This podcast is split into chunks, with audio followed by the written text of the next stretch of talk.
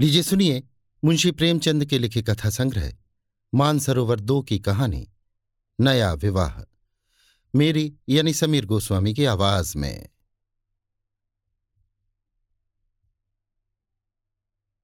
हमारी देह पुरानी है, लेकिन इसमें सदैव नया रक्त दौड़ता रहता है।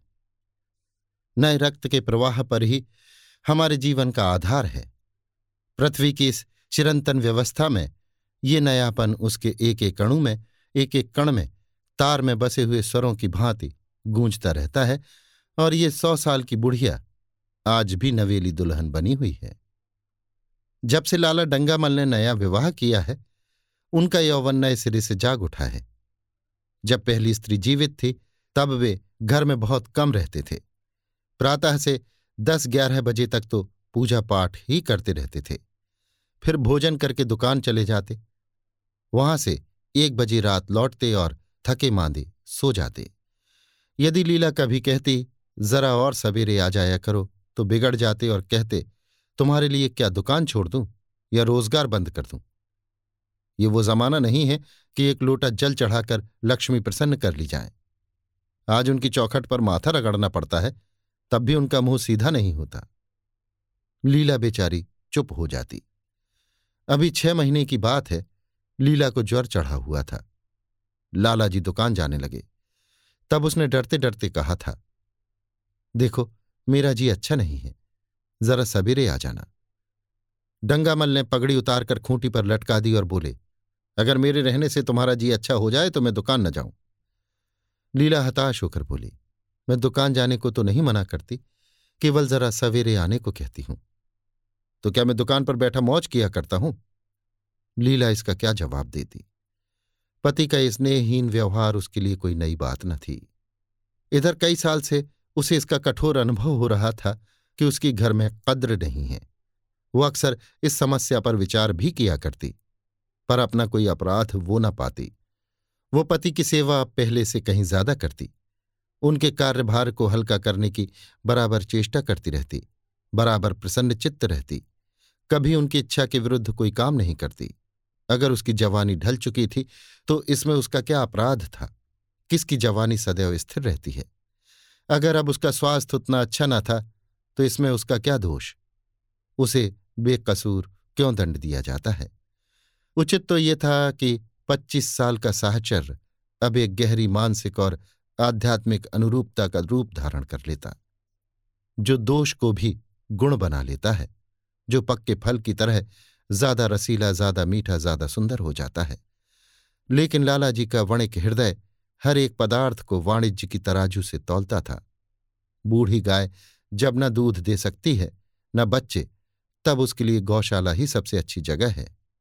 उनके विचार में लीला के लिए इतना ही काफ़ी था कि घर की मालकिन बनी रहे, आराम से खाए और पड़ी रहे। उसे अख्तियार है चाहे जितने जेवर बनवाए, चाहे जितना स्नान व पूजा करे, केवल उनसे दूर रहे। मानव प्रकृति की जटिलता का एक रहस्य ये था कि डंगामल जिस आनंद से लीला को वंचित रखना चाहते थे, जिसकी उसके लिए कोई ज़रूरत ही न समझते थे, खुद उसी के लिए सदैव प्रयत्न करते रहते थे। लीला चालीस वर्ष की होकर बूढ़ी समझ ली गई थी, किंतु वे पैंतालीस के होकर अभी जवान ही थे। जवानी के उन्माद और उल्लास से भरे हुए लीला से अब उन्हें एक तरह की अरुचि होती थी और वो दुखिया जब अपनी त्रुटियों का अनुभव करके प्रकृति के निर्दय आघातों से बचने के लिए रंग व रोगन की आड़ लेती। तब लालाजी उसके बूढ़े नखरों से और भी घृणा करने लगते। वे कहते, वाहरी तृष्णा, सात लड़कों की तो माँ हो गई, बाल खिचड़ी हो गए, चेहरा धुले हुए फलालेन की तरह सिकुड़ गया, मगर आपको अभी महावर, सिंदूर, मेहंदी और उपटन की हवस बाकी ही है। औरतों का स्वभाव भी कितना विचित्र है। ना जाने क्यों बनाव सिंगार पर इतना जान देती हैं। पूछो अब तुम्हें, और क्या चाहिए? क्यों नहीं मन को समझा लेती कि जवानी विदा हो गई और इन उपादानों से वो वापस नहीं बुलाई जा सकती। लेकिन वे खुद जवानी का स्वप्न देखते रहते थे। उनकी जवानी की तृष्णा अभी शांत न हुई थी। जाड़ों में रसों और पाकों का सेवन करते रहते थे। हफ़्ते में दो बार खिजाब लगाते और एक डॉक्टर से मंकी ग्लैंड के विषय में पत्र व्यवहार कर रहे थे। लीला ने उन्हें असमंजस में देखकर कातर स्वर में पूछा कुछ बतला सकते हो कै बजे आओगे? लाला जी ने शांत भाव से पूछा, तुम्हारा जी आज कैसा है? लीला क्या जवाब दे? अगर कहती है कि बहुत खराब है तो शायद वे महाशय वहीं बैठ जाएँ और उसे जली कटी सुनाकर अपने दिल का बुखार निकालें। अगर कहती है कि अच्छी हूँ तो शायद निश्चिंत होकर दो बजे तक कहीं खबर लें। इस दुविधा में डरते डरते बोली, अब तक तो हल्की थी, लेकिन अब कुछ भारी हो रही है। तुम जाओ, दुकान पर लोग तुम्हारी राह देखते होंगे। हाँ, ईश्वर के लिए एक दो न बजा देना। लड़के सो जाते हैं, मुझे जरा भी अच्छा नहीं लगता, जी घबराता है। सेठ जी ने अपने स्वर में स्नेह की चाशनी देकर कहा, बारह बजे तक आ ज़रूर जाऊँगा। लीला का मुख धूमिल हो गया। उसने कहा, दस बजे तक नहीं आ सकते? साढ़े ग्यारह से पहले किसी तरह नहीं। नहीं, साढ़े दस। अच्छा ग्यारह बजे। लाला वादा करके चले गए। लेकिन दस बजे रात को एक मित्र ने मुजरा सुनने के लिए बुला भेजा। इस निमंत्रण को कैसे इनकार करते? जब एक आदमी आपको खातिर से बुलाता है, तब ये कहाँ की भलमनसाहत है कि आप उसका निमंत्रण अस्वीकार कर दें? लालाजी मुजरा सुनने चले गए। दो बजे लौटे। चुपके से आकर नौकर को जगाया और अपने कमरे में आकर लेट रहे। लीला उनकी राह देखती, प्रतिक्षण, विकल वेदना का अनुभव करती हुई न जाने कब सो गई थी। अंत को इस बीमारी ने अभागिन लीला की जान ही लेकर छोड़ा। लालाजी को उसके मरने का बड़ा दुख हुआ। मित्रों ने संवेदना के तार भेजे। एक दैनिक पत्र ने शोक प्रकट करते हुए लीला के मानसिक और धार्मिक सद्गुणों को खूब बढ़ाकर वर्णन किया। लालाजी ने इन सभी मित्रों को हार्दिक धन्यवाद दिया और लीला के नाम से बालिका विद्यालय में पाँच वजीफे प्रदान किए तथा मृतक भोज तो जितने समारोह से किया गया, वो नगर के इतिहास में बहुत दिनों तक याद रहेगा। लेकिन एक महीना भी न गुजरने पाया था कि लालाजी के मित्रों ने चारा डालना शुरू कर दिया। और उसका ये असर हुआ कि छह महीने की विधुरता के तप के बाद उन्होंने दूसरा विवाह कर लिया। आखिर बेचारे क्या करते? जीवन में एक सहचरी की आवश्यकता तो थी ही, और इस उम्र में तो एक तरह से वो अनिवार्य हो गई थी। जब से नई पत्नी आई लालाजी के जीवन में आश्चर्यजनक परिवर्तन हो गया। दुकान से अब उतना प्रेम नहीं था। लगातार हफ्तों न जाने में भी उनके कारोबार में कोई हर्ज नहीं होता था। जीवन के उपभोग की जो शक्ति दिन दिन क्षीण होती जाती थी, अब वो छींटे पाकर सजीव हो गई थी। सूखा पेड़ हरा हो गया था। उसमें नई नई कोपलें फूटने लगी थी। मोटर नई आ गई थी। कमरे नए फर्नीचर से सजा दिए गए थे। नौकरों की भी संख्या बढ़ गई थी। रेडियो आ पहुँचा था और प्रतिदिन नए नए उपहार आते रहते थे। लालाजी की बूढ़ी जवानी जवानों की जवानी से भी प्रखर हो गई थी।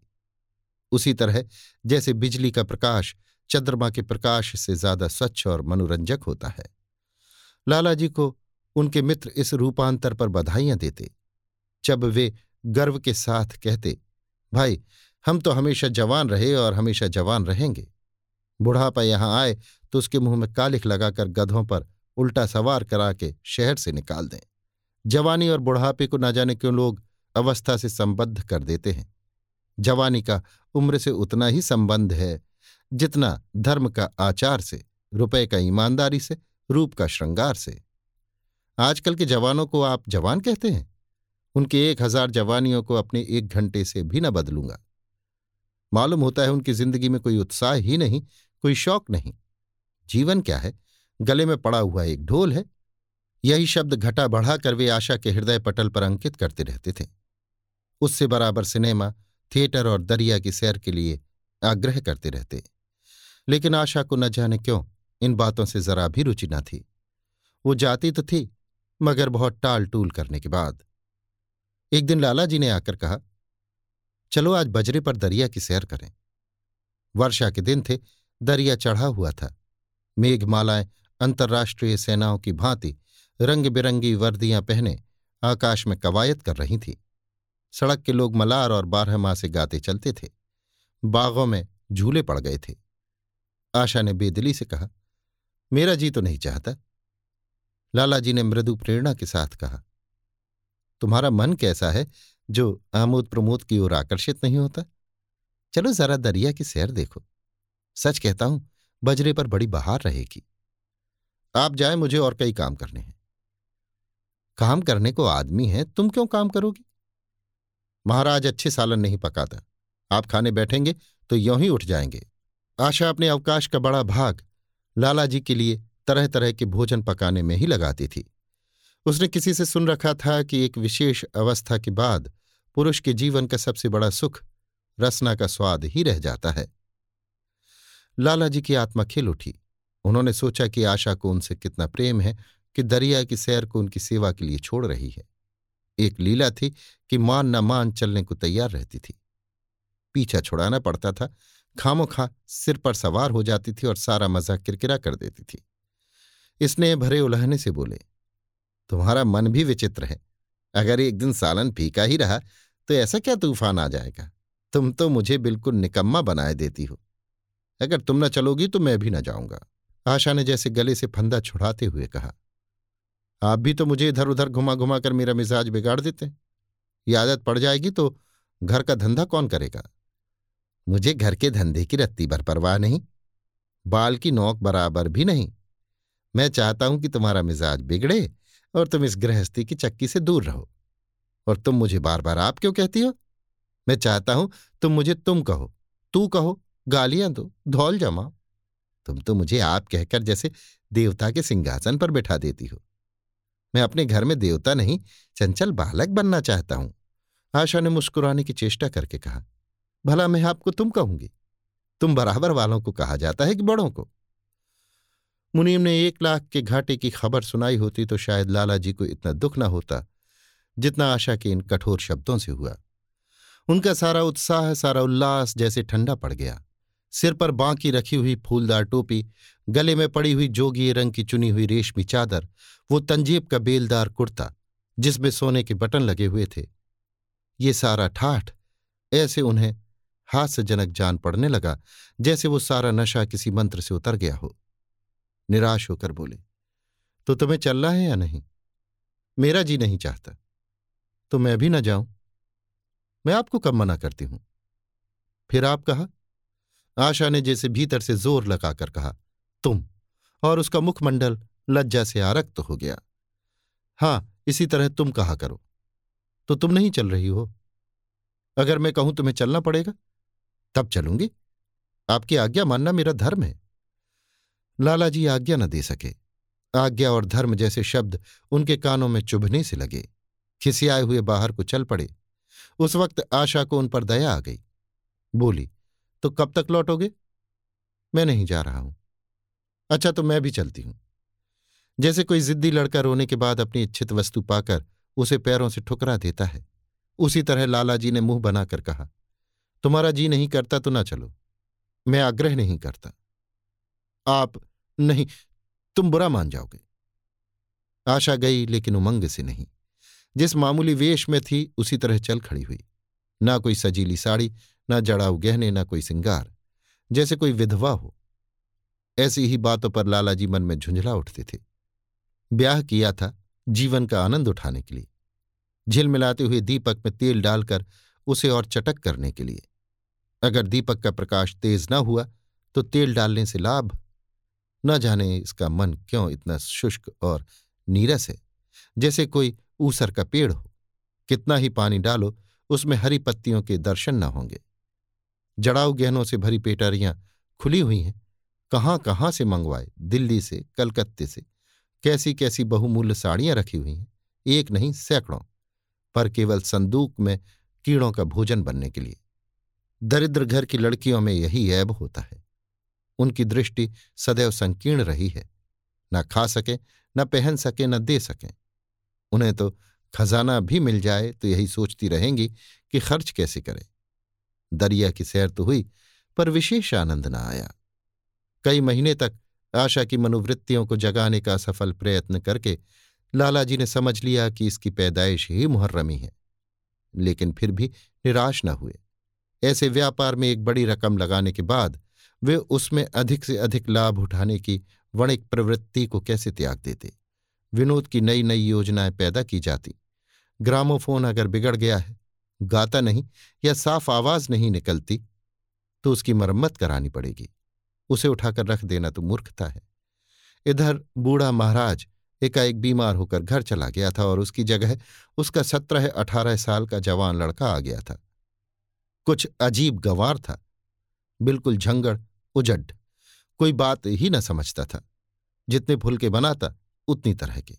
हाँ एक बात समान होती, सब बीच में मोटे होते। किनारे पतले। दाल कभी तो इतनी पतली जैसे चाय, कभी इतनी गाढ़ी जैसे दही। नमक कभी इतना कम कि बिल्कुल फीकी, कभी इतना तेज कि नींबू का शौकीन। आशा मुँह हाथ धोकर चौके में पहुँच जाती और इस ढपोर शंख को भोजन पकाना सिखाती।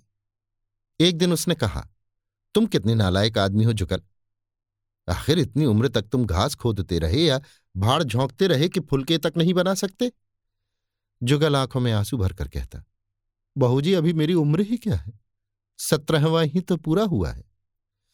आशा को उसकी बात पर हँसी आ गई।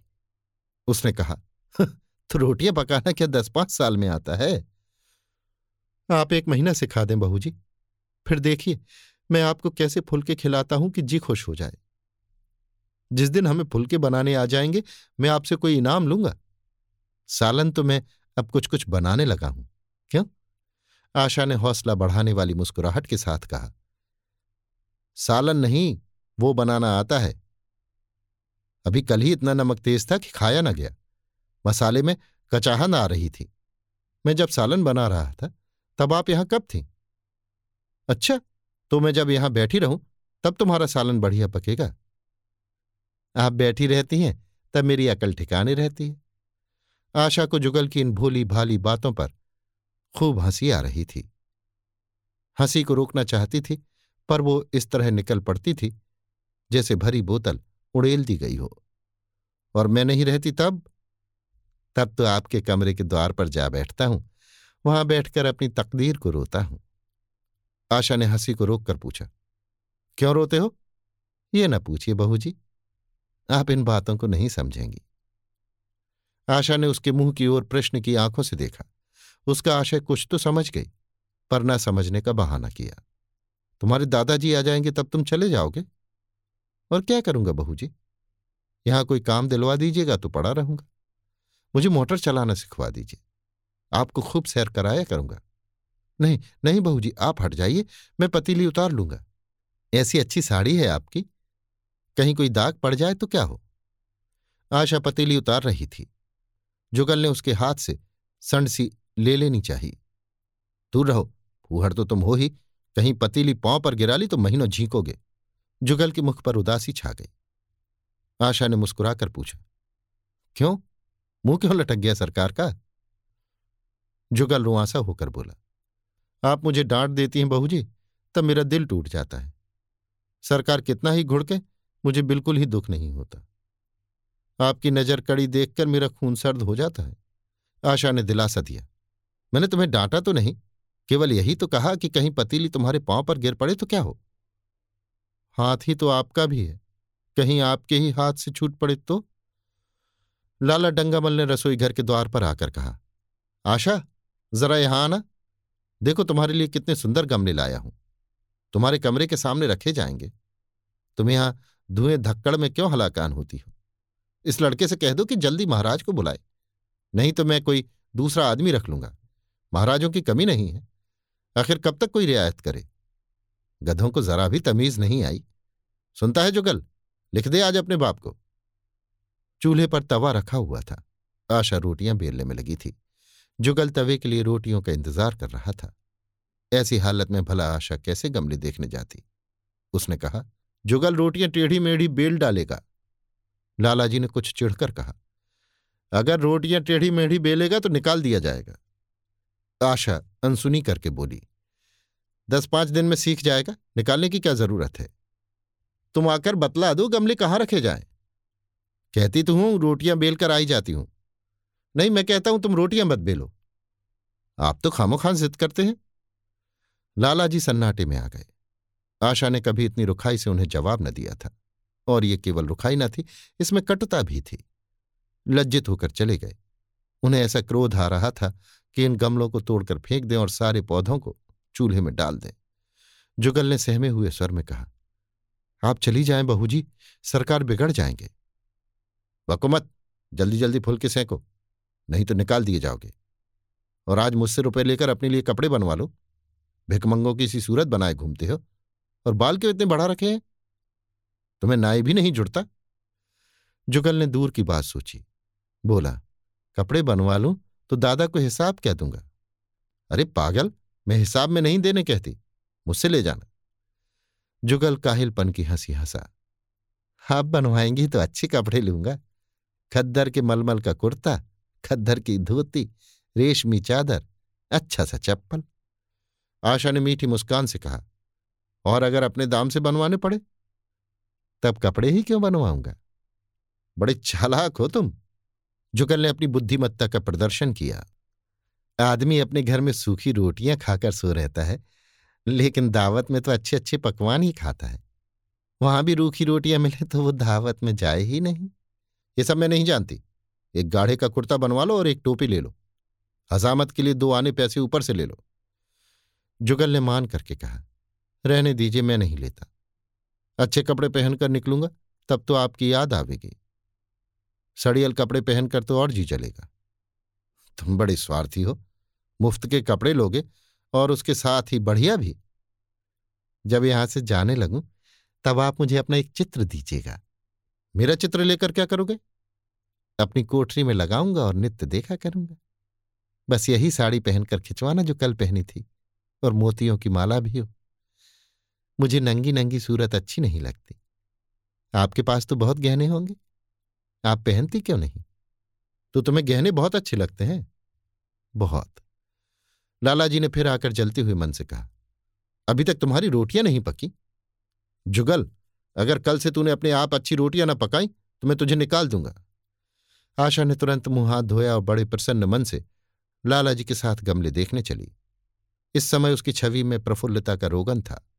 बातों में भी जैसे शक्कर घुली हुई थी। लालाजी का सारा खिसियानापन मिट गया। उसने गमलों को मुग्ध आँखों से देखा। उसने कहा, मैं इनमें से कोई गमला ना जाने दूँगी। सब मेरे कमरे के सामने रखवाना। सब। कितने सुंदर पौधे हैं। वाह! इनके हिंदी नाम भी मुझे बतला देना। लालाजी ने छेड़ा, सब गमले लेकर क्या करोगी?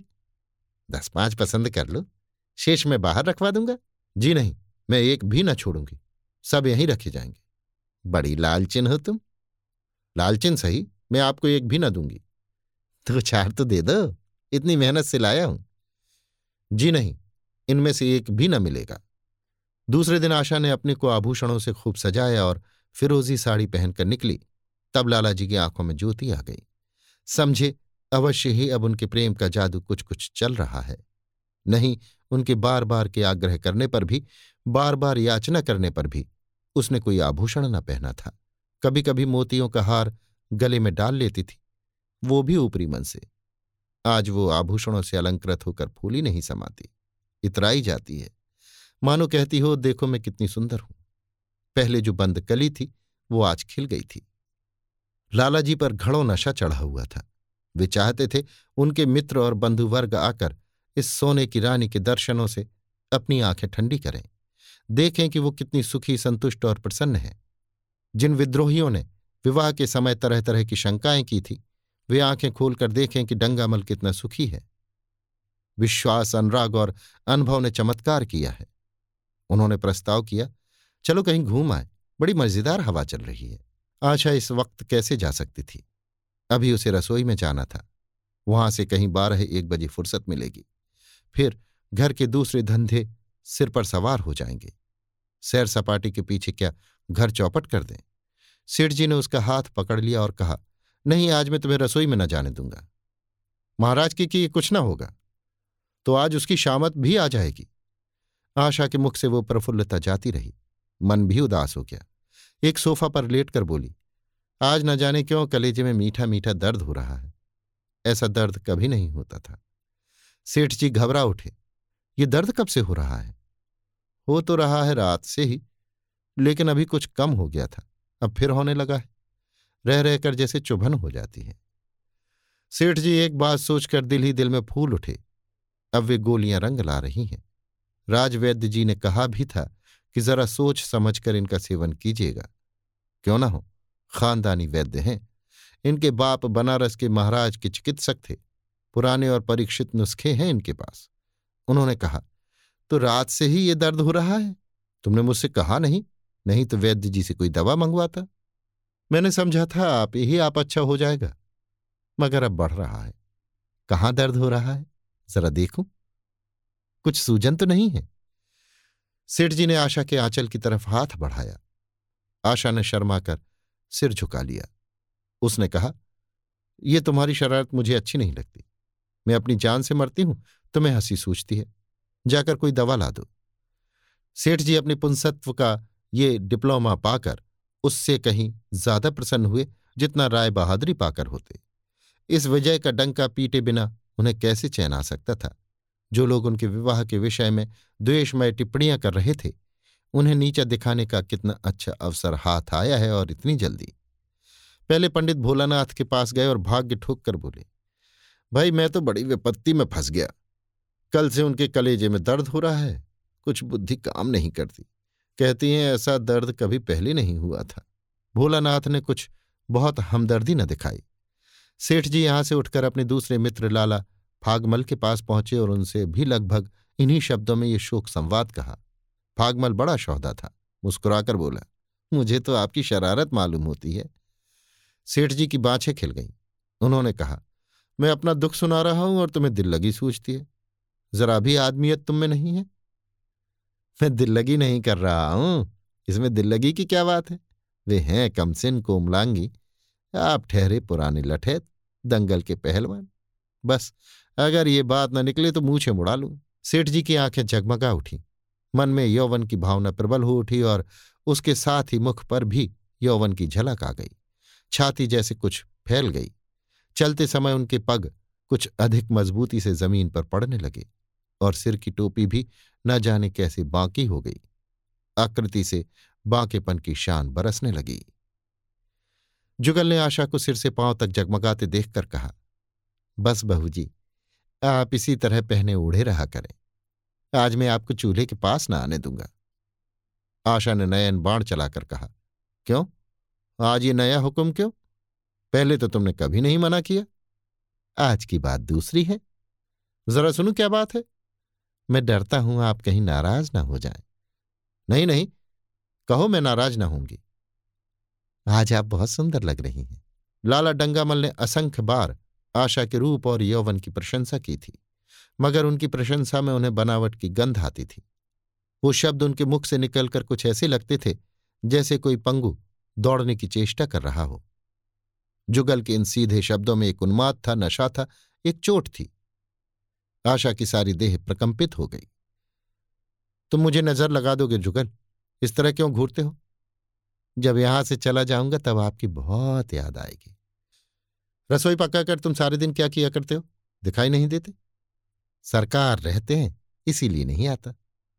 फिर अब तो मुझे जवाब मिल रहा है। देखिए भगवान कहाँ ले जाते हैं? आशा की मुद्रा कठोर हो गई। उसने कहा, कौन तुम्हें जवाब देता है? सरकार ही तो कहते हैं तुझे निकाल दूँगा। अपना काम किए जाओ, कोई नहीं निकालेगा। अब तो तुम फुलके भी अच्छे बनाने लगे। सरकार हैं बड़े गुस्सेवर। दो चार दिन में उनका मिजाज ठीक किए देती हूँ। आपके साथ चलते हैं तो आपके बाप से लगते हैं। तुम बड़े मुंहफट हो खबरदार, जबान संभाल कर बातें किया करो। किंतु अप्रसन्नता का ये झीना आवरण, उसके मनोरहस्य को न छिपा सका।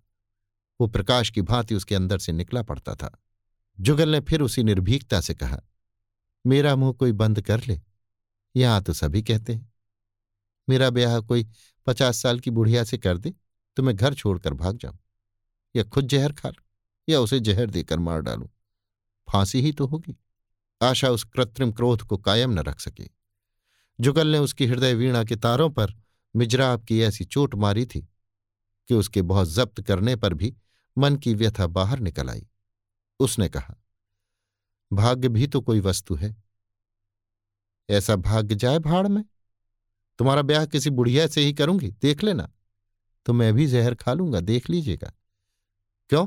बुढ़िया तुम्हें जवान स्त्री से ज़्यादा प्यार करेगी, ज़्यादा सेवा करेगी, तुम्हें सीधे रास्ते पर रखेगी। ये सब माँ का काम है। बीबी जिस काम के लिए है, उसी काम के लिए है। आखिर बीबी किस काम के लिए है? मोटर की आवाज़ आई। न जाने कैसे आशा के सिर का अंचल खिसक कर कंधे पर आ गया था। उसने जल्दी से अंचल सिर पर खींचकर कर लिया और ये कहती हुई अपने कमरे की ओर लब की लाला, भोजन करके चले जाए? तब आना।